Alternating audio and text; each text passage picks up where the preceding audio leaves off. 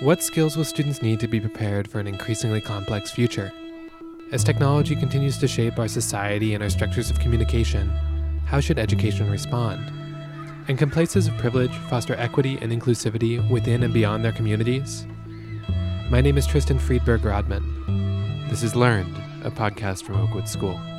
On Learned, we'll be looking beyond test scores and college acceptance rates to understand how education can shape the future of our society and what kind of teaching we need to bring us there. I'll be joined by Ivan Johnson, Oakwood's Director of Co-Curricular Programs, and Christy Guevara, Oakwood's Director of Alumni Relations.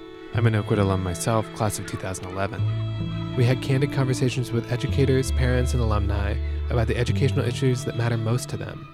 The episodes span a wide range of topics, from creativity to entrepreneurship, social justice to mental health, technological change to equity and inclusion at private schools.